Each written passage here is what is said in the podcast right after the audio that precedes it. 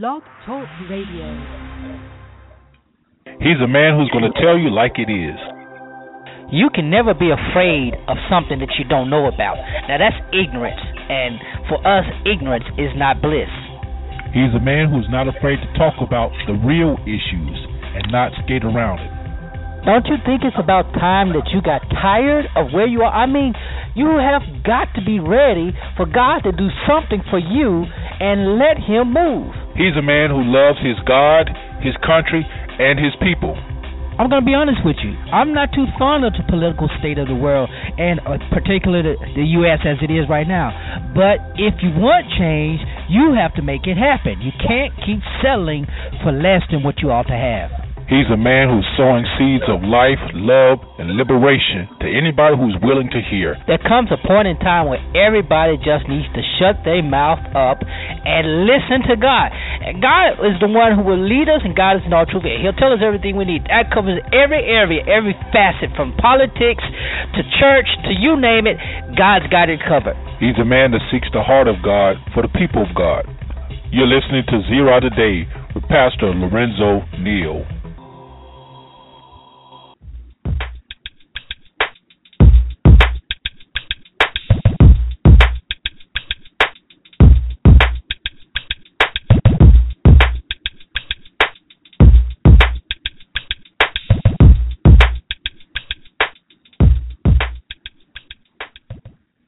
Good morning and welcome to Zero the Day.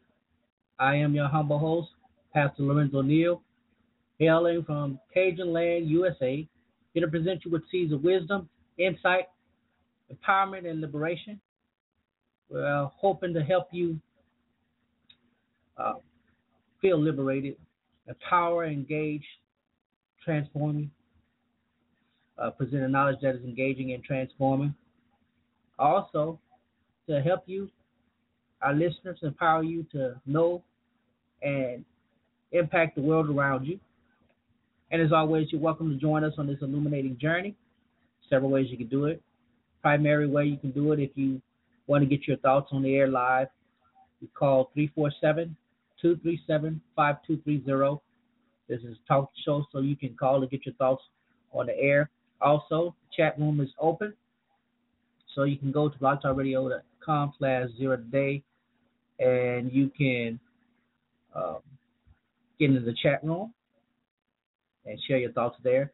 Also, if you want to, you can go to our visit our Facebook page, Zero Network, on Facebook, and there you can uh, share your thoughts and uh, catch up on uh, archive shows from uh, far back as 2010. Um, so we've got plenty of things to do. Also, follow me on Twitter. Uh, at Prophesy is my handle. At Zero Radio is the show handle. So you can share on both of those. And any other place that we are, if you want to send me a personal email, is Pastor Lorenzo Neal at gmail.com. Uh, that's ways that you can get in touch with us and uh, join in the show. We got a great show planned for you this morning. Having a bit of a technical difficulty, I can't really hear myself, so uh, I'm using uh, some other means of, of hearing so just bear with us today. Um, we're going to be talking about uh, Creflo Dollar, and I don't know how I missed this at the beginning of the year, but uh, he, he, he went off. He went off, and it was interesting to see that. So we'll talk about uh, he he he um, went off on a heckler who interrupted his watch night sermon, and so the question we'll be asking is, you know, uh, was that too much? And should a pastor do that? Uh, should a pastor even address hecklers uh, during the sermon? Things of that nature. That's, that's what we're going to talk about. Uh, a couple of headlines we'll get into. But let's first go to the Lord. Oh, by the way, I have my little dude here. My little my dog Jackson is here with me. So if you hear me being distracted, that's him, not me. It's that's him. so just saying that uh, he he's roaming about. Uh, he'll he'll be trying to get my attention. I'm sure. But Let's go to the Lord in prayer. Father, we bless you. We thank you for this day. This is truly a day that you made. We rejoice and we're glad in it. Now, God, let the words of our mouth and meditations of our heart be acceptable in your sight now and always, our rock and redeemer. We say this in the name of your Son. Amen. All right. It is Wednesday, the 13th, and people don't care about what day it is because or the date because it is Powerball Wednesday. 1.5 billion is probably more than that by now. A 1.5 billion dollar Powerball jackpot. That means that the winner, whoever they win, if it's an individual, could possibly win as much as 800 million dollars after taxes. Or uh, probably what? Yeah, man, that's a lot of money. I ain't gonna lie, I'm in a pool. I am in a pool for this jackpot, and I, I don't usually pay play lottery. I don't care about it, but it's just fun. Just the the idea that our group could possibly win a lot of money, and there was a lot of memes going around. And, you know, it was one crazy meme that uh, at 1.3 million dollars, 1.3 billion dollars, uh, everybody could win 4.3 million. Of course, the math was wrong. Everybody would win four dollars. Uh, but I read an interesting article in the Christian Post that asked the question about uh, how do pastors feel about uh, the Powerball. And me personally, you know, if you want to try your luck, go right ahead. Uh, uh, casting lots is all throughout the Bible, so you know you can't say gambling ain't in the Bible. Addiction, that's a different story. Gambling problem is a different story. Uh, it's just interesting to me how many non-gambling folk, non-lotto folk, are talking about trying to win that money. And you know, I was asked the question, what would you do? And I'm posing this question to you out there too. You can you can send it to me and reply to you. What would you do if you won? You know, I, I already put down a litany of what I would do, and basically, mine would be community empowerment and, and giving back to the church or organizations that are, are empowering and helping communities. That's basically it. I, I don't need a lot to live off. I mean, you know, I don't buy. I wouldn't buy a multi-million dollar house just for myself. I wouldn't do that.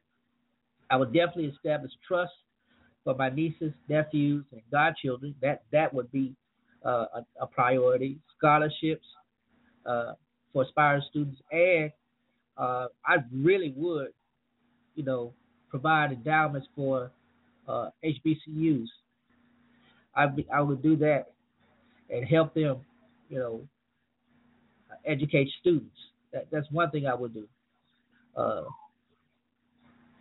other thing, you know, I, I'm just I'm a giver, so I yeah I would tired.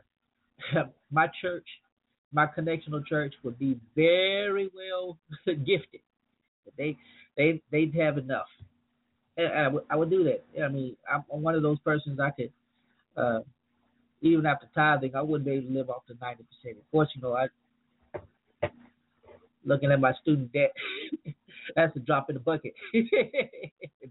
that would be paid. Student loan would be paid, and and I'd probably be going back to school for some other degrees. Who knows, you know? But or start my own school.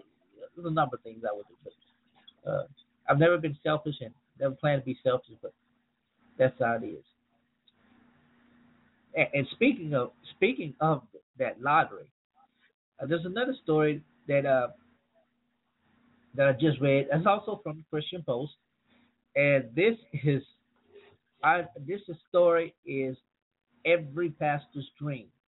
Every pastor, whether care to admit it or not, every pastor wishes this story was their story. What is this story?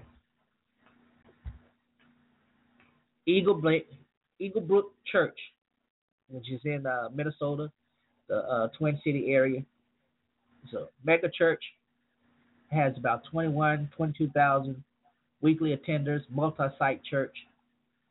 Uh, it, it, it built a multi-million dollar complex some years ago and the pastor, you know, went to congregation and said, Look, you know, I'm going to try to help us out.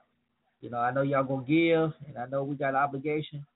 But he said he took it upon himself to kind of help the church out by soliciting uh, wealthy donors. And so he went he went and um, and solicited uh, donations and came across this uh, wealthy investor who said, "Well, you know what? I will not only give toward your your uh, your debt, I pay the debt off. How much was the debt? Seventeen million dollars. So the pastor was proud to say just last month that uh, this wealthy donor did not just contribute toward the mortgage of the church, but paid off the entire debt of the church that would have taken 15 years, uh, paid it off in four.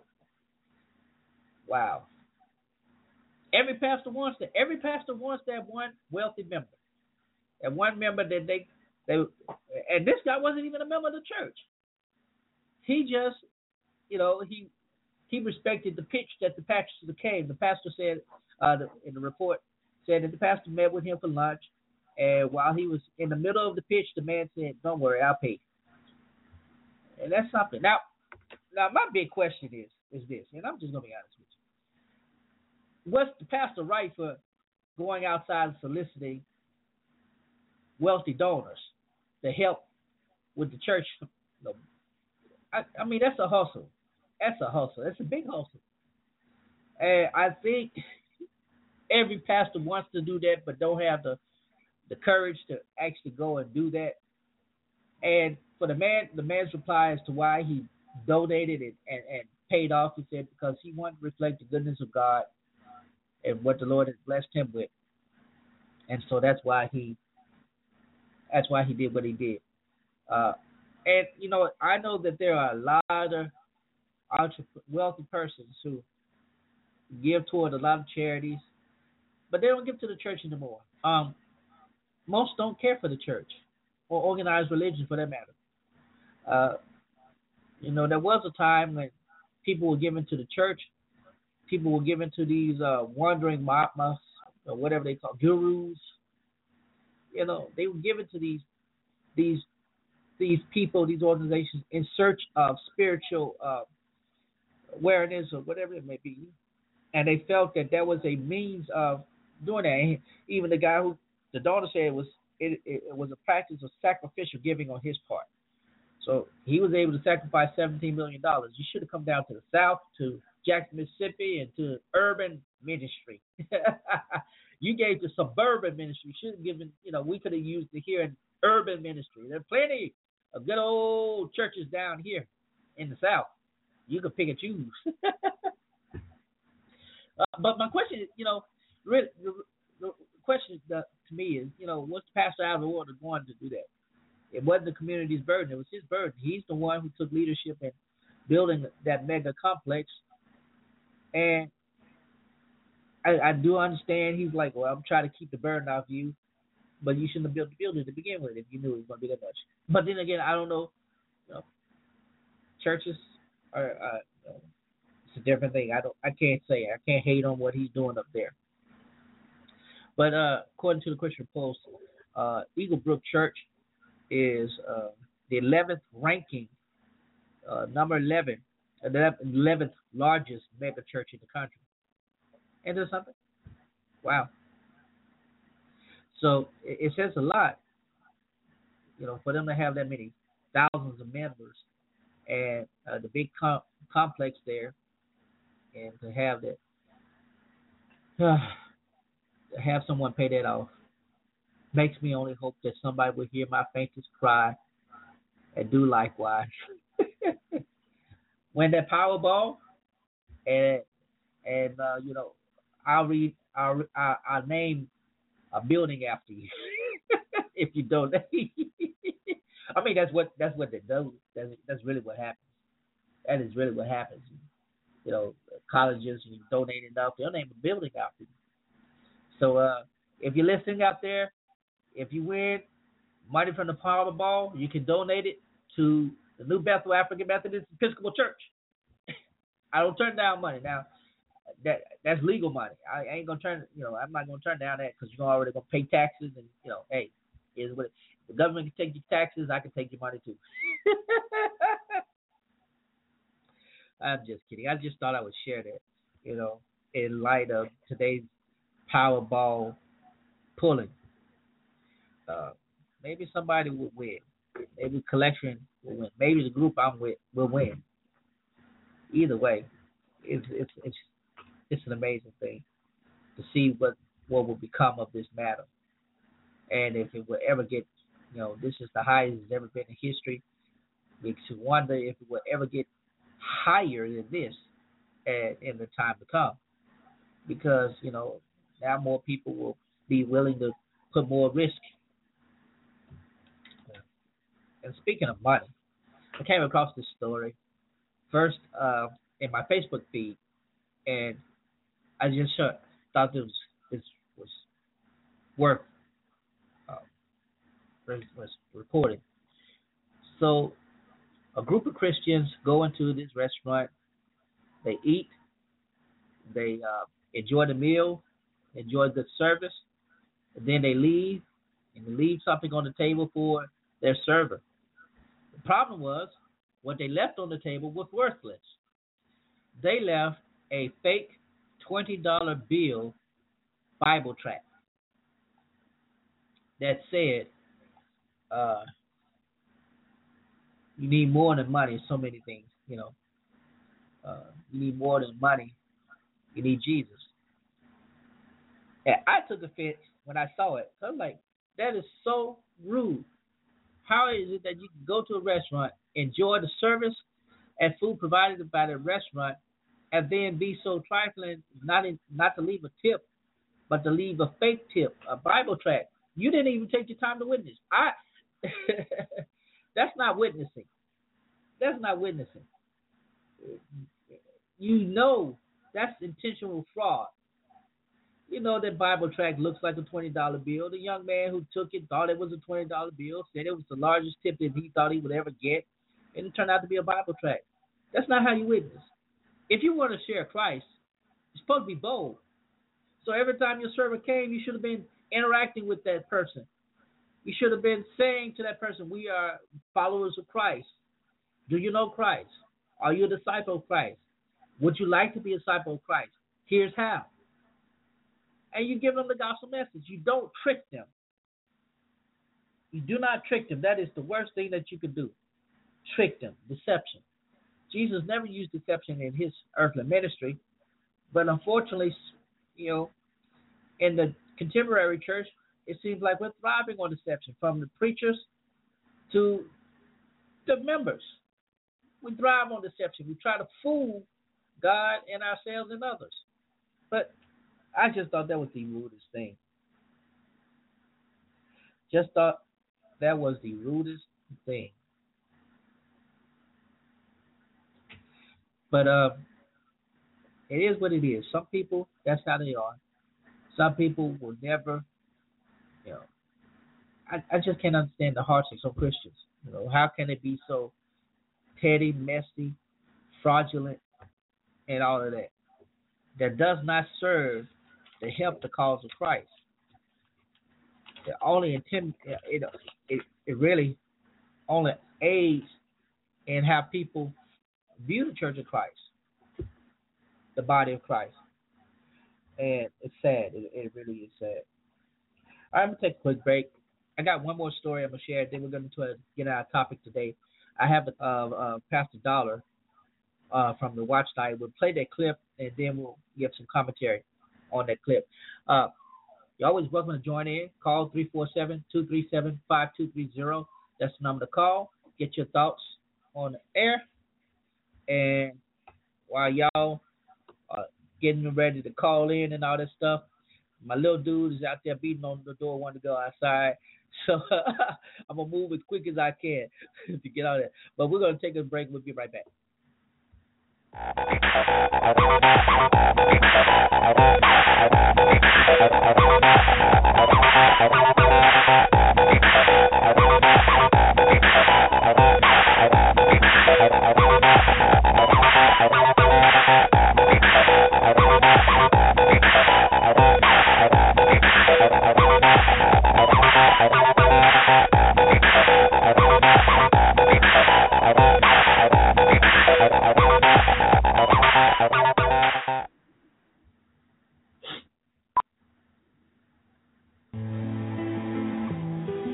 born to push papers.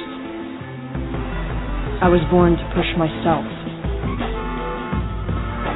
To go where I'm needed. To keep this country safe. I was born with the backbone and brain power to take on any mission. This is my office. I was born ready. Go Coast. At Farmers, we make you smarter about insurance because what you don't know can hurt you. What if you didn't know that posting your travel plans online may attract burglars? Off to Hawaii. What if you didn't know that as the price of gold rises, so should the coverage on your jewelry? Ah. What if you didn't know that kitty litter can help you out of a slippery situation? The more you know, the better you can plan for what's ahead. Talk to farmers and get smarter about your insurance. We are farmers. Bum, ba-dum, bum, bum, bum, Hey, what are you doing today? I'm backing up the computer. Photos, work files, you name it. Lovely. See you in a few hours. Hmm.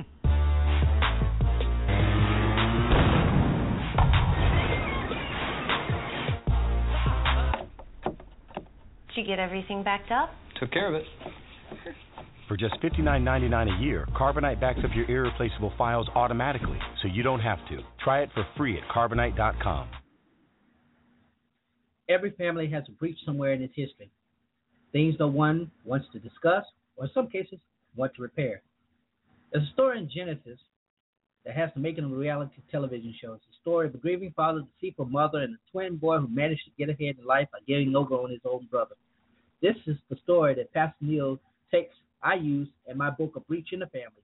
The story of Judah and Tamar and their children, but it's also a story of redemption. So I want you to go, go to my web page right now, lorenzotneal.com, and order your copy today. And if you can't, if you don't want to do it, it's also available on Amazon, and it's also available on Kindle Books. So get your copy. I'm telling you, this is a story worth reading and sharing because everybody has a breach in their family, but Jesus can repair the breach. So go check it out. Appreciate all that you do to support it. But get your copy today. A Breach in the Family. By me, Pastor Lorenzo Neal.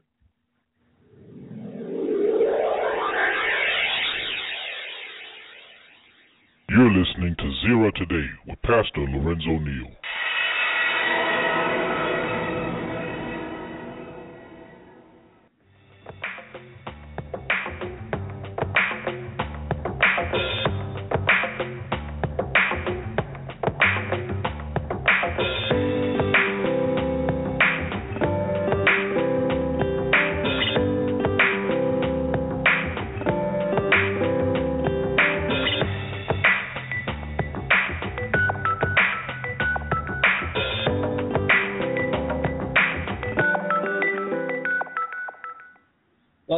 Back Today. Again, I'm Pastor Lorenzo Neal, and I'm pushing my book. So if you ain't got a copy, get a copy. All right. Uh, before the break, I wanted to share one more story with you. I, I, this is one of the better stories I've ever heard, and touched me, and I, I think it's a wonderful story. It's the story of uh, Daryl Burton. Daryl Burton was a convicted felon, convicted of a crime he did not commit, spent 24 years in jail, in prison. 24 years in prison, exonerated. And you know, when men are, are in prison, you know, most of them, they they have that, you know, they they they they go through that spiritual search, you know, that spiritual quest. Most of them become Muslims. If they're African Americans, most of them become Muslims. And the ones who don't become Muslims, they they return to the faith of their, the, you know, their parents or grandparents. And in the case of uh, uh, Mr. Burton, it was his grandparents, his grandmother's faith, and what he learned and what he heard and what he remembered from her. He retained while he was in prison, and he developed a strong relationship with the Lord. And eventually, because of the help of several different agencies, uh, they came to his aid and helped exonerate him. And he he got out of prison and he, you know he was excited about being free and he wanted to go and help. And one of the ways he thought about helping was, of course, in prison ministry and uh, work release, in those areas, uh, uh, reentry and things of that nature. And so uh, he was approached by uh, uh, Resurrection Church of the Resurrection, which is a, mega church in Leawood, Kansas. They approached him to help them in ministry, and so he accepted their their opportunity. He had already interned with them in a, a position, and he enrolled in seminary. And, and here's the thing: he didn't have a college, edu- I mean, a high school education, a college education. He had to do a lot of remedial. He had to do all the kinds of stuff uh, required for credentialing by the Methodist Church. He enrolled in seminary. He was grad. He graduated from seminary, and he was hired on to be one of the staff pastors at that church. That's the story of redemption to me. Uh, that's a story I think we miss so much. Um, and you know, I I know that's a lot of people who have testimony of what they were. You know, some of them have the testimony of been redeemed from uh, or delivered from drug addiction and uh, prison and all of that stuff. And, you know, or whatever it may have been. You know, those are the kind of stories that we hear a lot. Um, and for some reason, also, you know, a lot of pastors that's their background. You know, they come out of certain. That's not my testimony. I've never been a drug addict. I've never, you know, I was the the good church boy. That's the reality. I didn't. My testimony is not anything bad. You know, I grew up in the church. I stayed in the church. Never strayed from the church. Never swayed from the church. But I love hearing stories of redemption like such as this. It gives me hope, and it gives others hope, especially when you know uh, you have churches who take the time out. This guy was a convicted felon, even though uh, his uh, felony was overturned. He was exonerated. Uh, many businesses won't even hire him. It is just a great is a great example to the secular world about the forgiveness of God and Christ, the love of Christ, and that we are, as a body of Christ, we are people of the God who gives second chances, not just second chance, third, fourth, twenty-five, one million chances. It's always a wonderful thing. Uh, it's always a wonderful thing to hear, and so uh, pray for Mr. Uh, Burton and for the leadership there at the Church of the Resurrection. Uh, it's just amazing to hear stories like that, and I love sharing it. And uh, I'm eventually gonna post this. I, I, was trying to post it on my Facebook page, uh, but I, I was having difficulty. But it'll be up on my Facebook page, and I'll share that. And I hopefully others will share it also. It's a wonderful story. Now let's get into the bulk of what we're going to talk about. I'm a pastor, and you know we preachers we like when we're preaching we like that call back. You know, we don't like the clap back. We like the call back. We don't want people clapping back at us. We want people going with us. We want to hear the amen corner. We want people to be on our our page, in our groove, in our moment. You know, we we want to hear that, and when we hear that, that makes us preach. But every now and then, we get somebody who might not say amen, may be a little rude, and you know, it happens. I've been in the congregation, and I've never happened had it happen while I was preaching, but I have been in services where, and this came from a preacher. The preacher was heckling the other preacher, and I I just tried not to laugh because the way it was it was happening. Was hilarious. But uh, most preachers don't experience that. Most preachers get to experience a congregation that uh, that will support the message, even if they don't like it. You know, they'll still say Amen. If they want you to hurry up, they'll they'll they'll. Oh man, now my computer is acting up. But, you know, it's it's always something. Try to. Uh, I have the clip of uh, Creflo Dollar, and I was trying to uh, sync that up. You know, get it ready to play. And look, uh, now the computer's just going blank. All right, there we go. I think we're back in. All right, live tele- live live radio never know what's going to happen. All right, so let me set this up for you. Set this clip up. It is watch night service, and of course, like in many other churches, uh, Pastor Creflo Dollar and the World Changers Church International, College Park, Georgia, having a watch night service, and um, I don't know what the how the service consisted or how long it went, uh, but during the time of the New Year coming in, Pastor Creflo Dollar was preaching or teaching or whichever one he did, I don't know. But apparently, somewhere in his congregation, there was uh, a person or a group of persons who loudly proclaim the new year coming in. And when I say loudly, because you know I've been to the World Dome, and I know how large that sanctuary is, and I mean, I I just can't fathom how how you know I don't know. But anyway, the disturbance was enough to rattle Pastor Dollar so much so that he interrupted his sermon to uh, address the heckler. So I'm gonna play this clip and then we'll have some commentary afterwards. Hey, hey, hey, sit down. I don't care if there's no New Year. They know it. Don't interrupt me preaching. I don't care about no New Year.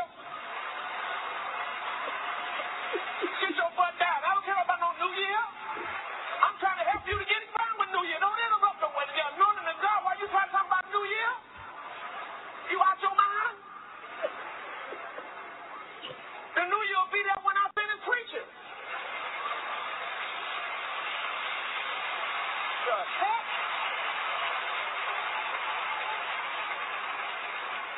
You gonna exalt a tradition? I'm gonna sit up here trying to help you and bless you. You gonna interrupt me talking about some Happy New Year?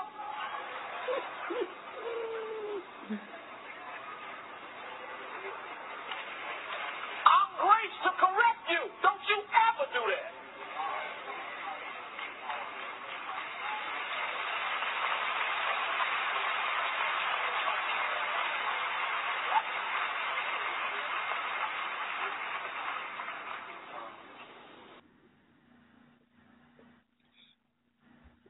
All right. Again, that was Pastor Creflo Dollar, and he was responding to a heckler or a group of hecklers um, that interrupted his sermon because the new year had come in. And you know, it seems harsh to me. That's that's just me. Uh, because again, if you've never been in uh, the World Dome, if you've never been there, it's uh, it's it's pretty massive. You know, I think it's about eight thousand. It seats at least eight thousand comfortably. So you know, uh, you got and I saw the clip, and although you couldn't pan, uh, well, there's, there's two different clips that I saw. One was on uh, Miss Justice, who is with Church Folk Revolution, and the other one I can't recall where what uh, where this was, but one was more like Periscope kind of, you know, it was cell phone footage, and the other one was from the camera, and I'm not sure if it was a professional camera or if it was again cell phone footage that was just better quality than the other other clip. But kind of panned around, you could see in one clip you could see that most of the first section was entirely full. So that's about maybe two, three thousand persons right there. So it, I, and I'm guesstimating. I could be mistaken. It probably wasn't even that that many people, but I doubt it. But you know, I'm quite sure there was at least four or five thousand persons there because uh, he has what thirty thousand members or so that claim that he claimed it could be. I I don't know.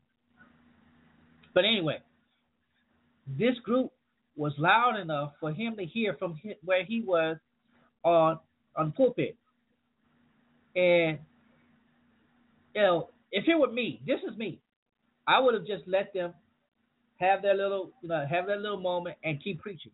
I you know, but from the response that he gave, you could tell that it was very irritating. Now I'm gonna play that one more time so you can get the gist. Uh, listen to how to how how displeased he was. Hey, hey, hey, sit down. I don't care if it's no New Year. Ain't no, Don't interrupt me preaching. I don't care about no New Year. Get your butt down. I don't care about no New Year. I'm trying to help you to get it fun with New Year. Don't interrupt the way they're anointing of God. Why you trying to talk about New Year? You out your mind? The New Year will be there when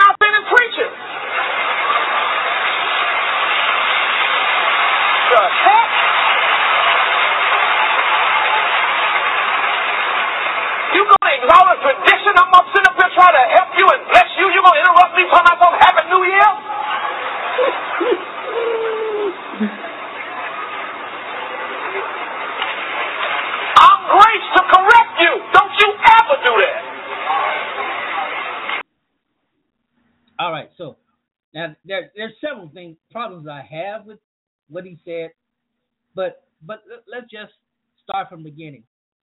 Uh, one, he felt that what he was saying was more important than the celebration, and I can understand that.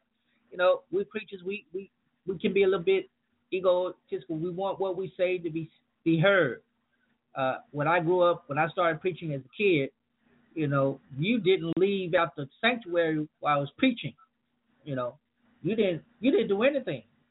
You sat there, and if you had to go to the bathroom, you had to hold it in. And sometimes the preacher would be an hour long. You know, you didn't move. And then even after that, when they gave the invitation, you know, opened the doors of the church, you still didn't move unless you were going up there to sit in the chair or give the minister your hand. You didn't move. It was, it was a sacred moment. So I can understand. I can understand the reaction. Okay. Now, the other part that kind of disturbed me is when he said, "I'm trying to help you." Well, you know, you know, yeah, but it is what it is. Again, it goes back to us. You know, we we think we we we want to believe that what we're saying is being received, uh, not grudgingly, but being received cheerfully. That we're sowing, and we're you know we're not sowing, you know, we're not just scattering meagerly. You know, we're scattering, we're sowing fruitfully, hopefully. And so we want we want people to be receptive. Uh, and, and, it can be distracting. You know, I pastor small churches where it's only five or six people, and people get up, and every time somebody moves, it's a distraction. And even in you know, so perhaps that was part of it. And, and I can imagine, I can imagine the defendant. I can imagine that it's probably a collective group of people somewhere in the back that said it loud enough that didn't think that they would be heard. But and so I, from that perspective, I think you know, I think he would he he was right to kind of adjust the fact that you know, hey, I'm preaching, you know, just chill. Know, you New Year, it's New Year. You already know it's going to happen. You knew when I was up preaching. If you come to the church regularly, you know about how long I preach. So if I got 30 minutes scheduled, you are, you know, my sermons are usually 30 minutes long, then you already know I'm going to be 30 minutes. And so you're just going to have to wait till I'm finished to ring in the new year. Or, you, you know, if it was visitors, they still should have been aware that, okay, well, we're in church. You don't bring the church, you don't bring the new year in the same way in a club as you do in the church. If the preacher is preaching during 12 o'clock, then guess what? You just receive. and uh, you don't do that. So I, I, I could probably understand, you know, I, am trying to, I, I doubt if it was just one person. I, I doubt it. I could be mistaken because, again, this is only a clip is only about a minute long. The other one is just about the same. And I'm just going to go with the assumption that there are, you know, that's a, it's a group of people who at the moment the new year came in, felt it necessary to decree Happy New Year, even though Creflo Dollar was preaching. Now, now this is where it gets fun. This is where it gets fun. he goes to uh, about 20 seconds in. He's like, "What the heck?" I know what he really wanted to say, but he he he he he, he says, I'm trying to help you. You're not listening. And if you don't get it, it's your fault. So if your new year is crushed, that's on you, not me, because I'm doing my part. Now, I know that's not what he said, but I'm, I'm doing a whole lot of eisegesis. a whole lot of eisegesis, reading into it, putting more into it than was there. Because that's how it was articulated. That's how it came across. What I'm doing is more important than what you wanted to celebrate. Because, you know, I got the word from God and all you got is a little fireworks, and you ain't gonna miss that.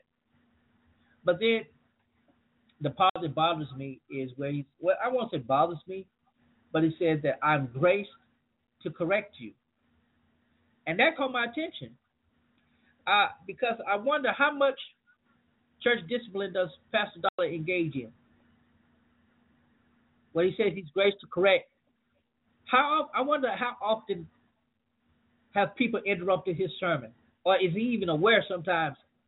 You know, because you know you watch the broadcast on television, and it's so well polished. Everybody's quiet until they're responding to something he says. You hear the crowd, so you wonder. One wonders how often does that happen?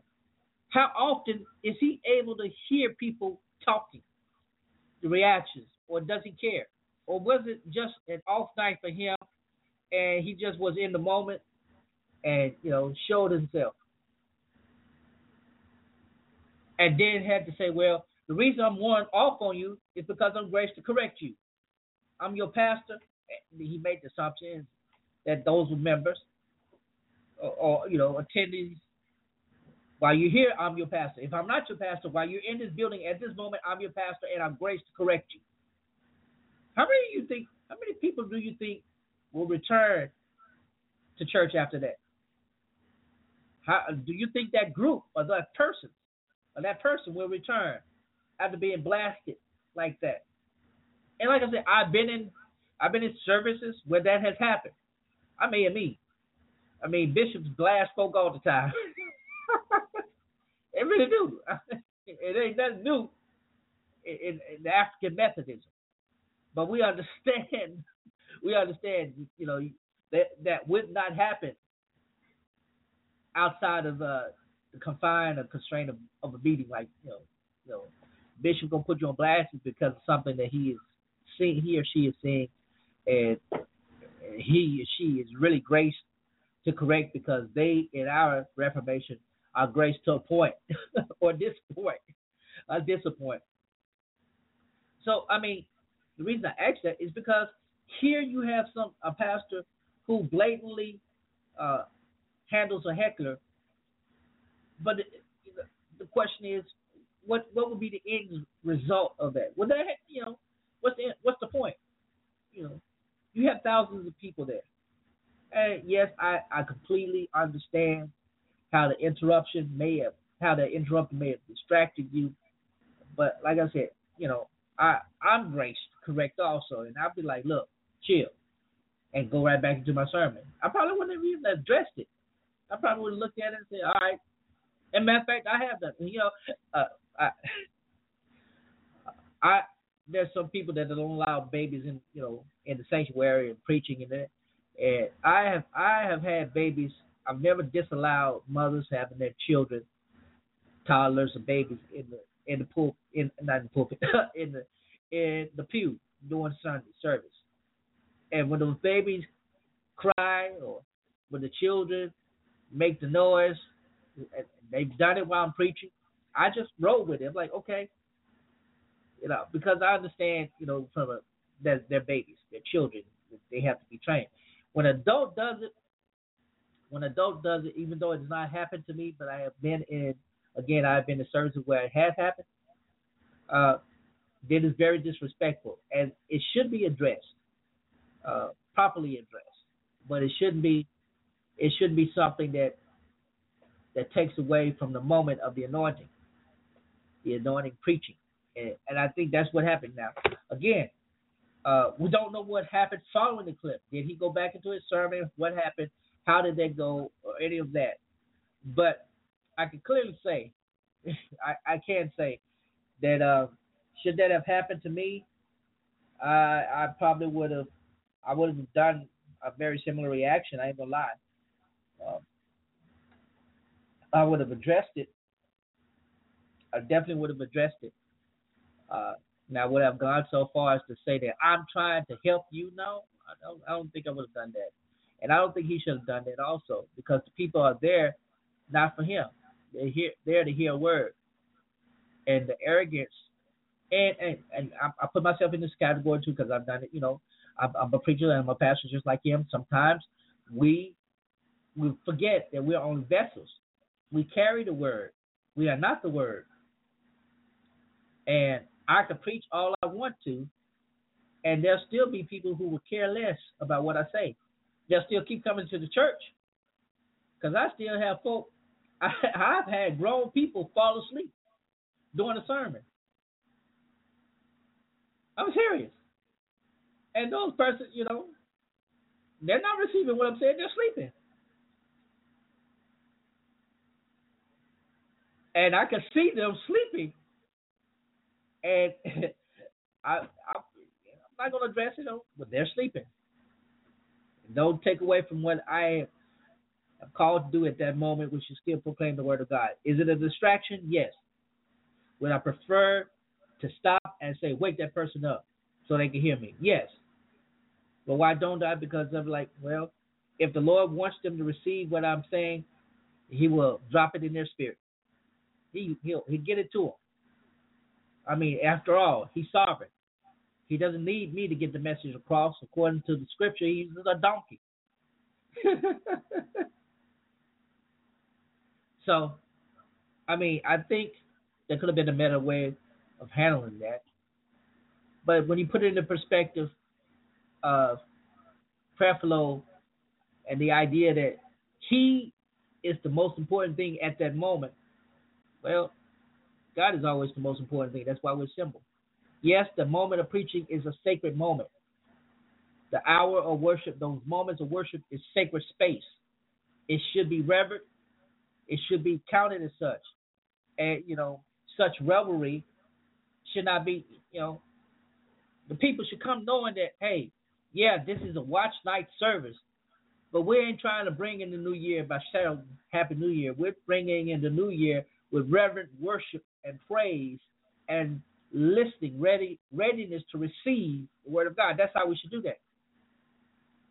So you know, there, there's dysfunction in this, in that moment, that clip on so many levels. There's dysfunction, but it's a learning. You know, for me, it's a learning lesson because I, I, I can see the humanity of Creflo Dollar now more than I had before. You know, I once held him in high esteem and all that.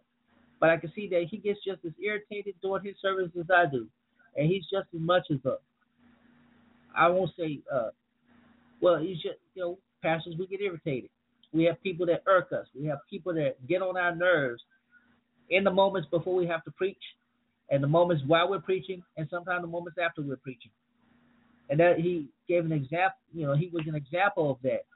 Every time we ain't in the spirit, he was clearly in the flesh. That wasn't the spirit of God. He wasn't. That wasn't God using him to correct that person. That was him speaking out of uh, displeasure. I won't say anger, although it does can it can does come across as him being a bit angry, uh, but it's very displeasurable, taking away from the moment. And, and you know, I understand the moment, and I'm not defending Creflo for what the action was, reaction rather, the reaction was, but the moment I do understand. And you know, again, until we reestablish the sacredness of the service, things like this will always happen. People come to church for entertainment, and you know, I'm guilty of it. Others are guilty of it, and we have to reestablish the sacredness of the service. You come to the service expecting. Matter of fact, one way, you know, AME Church, we open a service with this call. The Lord is in his holy temple. Let all the earth keep silent before him. And before the service, people are supposed to enter reverently and prayerfully. They are to come quietly. You don't talk. You come, you sit, and reverently wait for the worship service to begin. And you call as as the as the service is called to order, a call to worship. You know, you you, you again reinforce the idea that this is a reverent moment. This is not just for us to carry on uh, a liturgical moment. Oh my goodness, my dude. Y'all, I got the funniest dog. And, and, and you see what I was just talking about interruption? My dude, my little dog just came and he, he's looking in the window like, I see you. Come open the door for me. See, that's I was in the I was in my moment, and my dog just came and interrupted my moment. Am I grace to correct my dog? Yes, because he's a dog. My, my, my. That see, that's a teachable moment for me, like that. the things we go through as a pastor, and, and I'm not gonna let him out, let him in until I finish the show. He just, I mean, I mean, he can learn. It's just funny though. He came straight to my window and looked in my window and was like, "I see you. You know I'm here. Open the door." ah, that's a good laugh. What was I saying? What was I? What was I saying? Oh, we have to reinstate the sacredness and reverence reverence of the service. When we, you know, it's one thing to set the atmosphere doing praise and worship. Like you know, we got the praise team; they're going to set the atmosphere for whatever, and then the preacher comes and preaches. But again, how we are entering the house is just as important as how we entertain in the house. How we enter the house. If we're entering the house with reverent expectation, then we're going to entertain in the house with same, and maybe entertain is not the best word, uh, but we will, you know, we will have that same frame of thinking that I am here for one purpose, the purpose to worship in this moment, whatever, however long this moment is, however mean, whatever means this moment of worship may take place in or occur as. This moment is to be a reverent one. And I am to honor the time that I set aside in this moment to hear from the Lord and to give praise and worship to the Lord. And when we when we have that approach, it's different. It's, it's different because you know people will know that okay, uh, I won't do certain stuff. You know, it used to be a rule back in church: don't chew gum, don't don't chew gum, and uh, you know, still no food or water allowed in the sanctuary except in the pulpit. Um, uh, but now, you know, we have so much things. Children, I, I saw a, a picture of these kids, cute kids, but during the moment of service, the kids are on their electronic devices, their phones, their pads, or whatever, and they're not paying attention to the service. The parents are are not taking that away from them and making them pay attention like we had to do when I was a kid had a little girl, you know, catch one of the uh, children and then Pastor Neal, or this past week, Pastor Neal, can you give me the Wi-Fi code? Like, no. Like, I need it though. I said, no, you don't. She's like, I just want to play a game. I said, no, that's not what you're here for. I don't play my games on my phone. Yeah, yes, you do. You always have your phone. You always have that. I said, no, baby. No, when you see me either on my phone or on my pad. My sermon is there. I'm reading. I'm studying. I'm just going go going through. She's like, oh, I thought you were playing games like me. I said, no. Uh, no, I don't play games on my phone from the pulpit. So, I mean, said all that, and I just felt a bit of conviction myself. Maybe I should leave my, I should go back to the old way of bringing my you know, my my notes and paper instead of using them on my, you know, my devices because it makes it seem like I'm, you know, I'm not paying attention either. So hey, I, I, maybe I should do that. Anyway, I gotta get out of here. I just thought I'd share that. That uh, I just thought I'd share that, and I I would still love to hear your feedback on whether it was too much. Did Creflo Dollar go too far? you know, did he allow his emotions to over, oh, you know, overrule that moment? I, and I can understand, you know, I, again, I do understand the moment. The moment is sacred, and when we're in our groove as preachers, we don't want to be interrupted. And sometimes a simple distraction can cause a lot of interruption. So it is what it is. Listen, I appreciate your great support. I, I again want to invite you to purchase a copy of my book, A Preacher and the Family. It's available on Amazon and Kindle, and you can go to my website, lorenzotneal.com, and purchase it also. And um, uh, if you purchase off the site, I will send you an autographed copy. I just want you know, I'm trying to push these because uh, this is the second printing of the book, and first printing I gave away more copies than I, I sold. And you know, I know it's not about profit, but it does cost. Printing does cost all of that, and so that's why I'm, I'm trying to promote it as much as I can. And uh, we got another book that we'll be hopefully uh, have ready soon, Preaching Fallacy. We've been working on this book for a while, and uh, this is going to be an exciting project. And I'm, I'm excited about it, and I hope that you all will be excited about when it gets when it finally is re- available uh, for uh, purchase. But anyway, if you're in the Jackson Metro area, we want to invite you to come out and visit us at New Bethel AME Church, 2202 Decatur Street, and you will come and be blessed. We have a wonderful Bible series going on, wonderful Christian education ministry. I'm very excited about that and where it's going. And we invite you to come out Sundays at 11. Uh, come and be a part of us. We are a church that's relational, encouraging, authentic, and loving. If you're in the Atlanta metro area this weekend, I will be in Atlanta with the Black non-believers for their fifth anniversary celebration. I'll be making presentation on Saturday afternoon, um, and this is a, a, a, secular group, free thinkers, atheists, non-believers. But I'm just delighted to have been invited by the founder, uh, Mandisa Thomas. I'm looking forward to it. So if you're in the Atlanta area, I'll be there on Friday and Saturday at the uh, the uh, Holiday Inn North Airport, Airport North, one of those. I can't. Remember. But anyway, you can visit uh, Lorenzo. Neal, get information about that, or Black Nonbelievers uh, on their uh, their site. You can get the itinerary and, and wonderful uh, uh, uh, come to the event. Now, this is not about heckling. It's not about converting. I'm going to present uh, about our connected experience, our connected existence as believers and as non-believers, we all have a purpose to empower each other. Whether we, I know some probably think I'm, you know, I'm a heretic for this, but whether believe in God or not, we are humans first, and it's our job to love and liberate each other.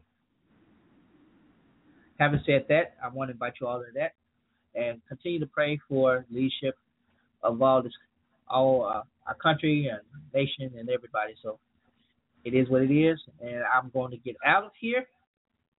Um, and my computer frozen. Oh, there we go. So until next week, we are hoping that we have a great week. Hoping that you have a great weekend, and catch all the archive shows. Download. You can go to iTunes and catch my backup shows. Go to uh, uh, Zero Network today on Facebook and catch backup shows uh, Blog Talk Radio slash Zero Today, archive shows, and let us know how we're doing. But we appreciate all your support.